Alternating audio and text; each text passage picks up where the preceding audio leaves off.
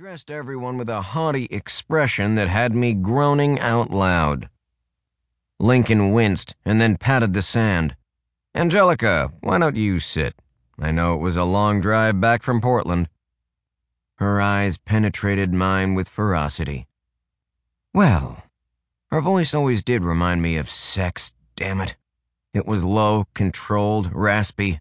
I would have gotten here a lot sooner if my jackass of an agent wouldn't have dropped me off on the side of the road with nothing but a $20 bill and a cell phone. Jay glared at me. I crossed my arms. Well, maybe your agent wanted you to remember who's in charge of your career. The same career hanging on by a thread. I've heard walks are good for dogs, you know, clean air and all that. She gasped in outrage. Zane shot me a really man look across the fire. But I was over it. So over it.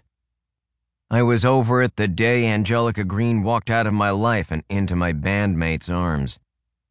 I was over it then, and I was over it now.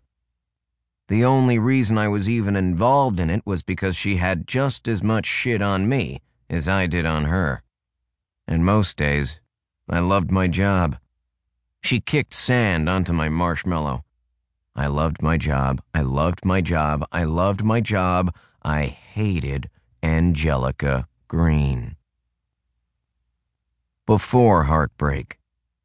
New York City, Madison Square Garden, 2006.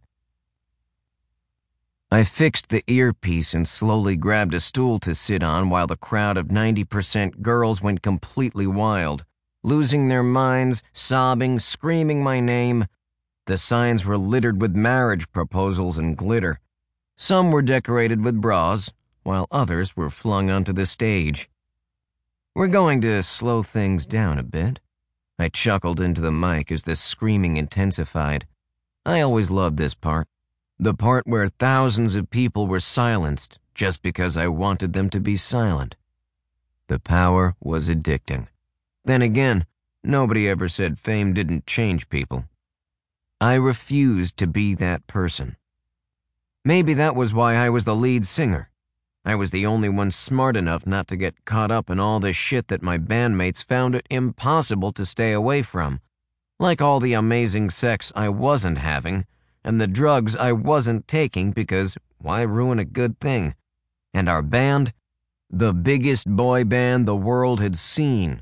Trust me, we were a good thing just waiting to get brought down a peg or two. Already we'd lost one member to rehab, and I'd be damned if we let it happen with the others. It was our last tour stop. Then I had a cameo in a movie soon after that. Who knew? A young teen caught my eye. She couldn't be more than 12 or 13, though the way she wore her makeup and short skirt told me that her parents better put her on a tight leash before she ended up in trouble. God, just listen to me. At 19, I felt like I was pushing 30. I finished the last set with the guys, hardly remembering anything above the shrieking screams as security ushered us off the stage. I was exhausted, but I knew what was expected before I could sleep autographs with every single tween who'd managed to beg their parents to pay the steep price, and there would be at least a hundred of them. I inwardly groaned while Trevor gave me a look of disgust. He hated it as much as I did, but he faked it better than any of us. Maybe it was because he was a cocky piece of work and people expected him to be a bit rude. Who knew? If I was the front man, he was a close tie. More second front man than sidekick, though he hated the label. Andrew jerked off his headset and cursed. Let's just get this shit over with. My thoughts exactly. It had been fun when we were 14. It was a blast when we were 16. But now that we were all pushing 20 and 21, we wanted more to life. I knew that the lifestyle was getting to everyone, and I could see it in their eyes when they talked to friends back home, friends who were in college, friends who actually had lives, friends who wanted ours, without having any idea the sacrifices made to have it.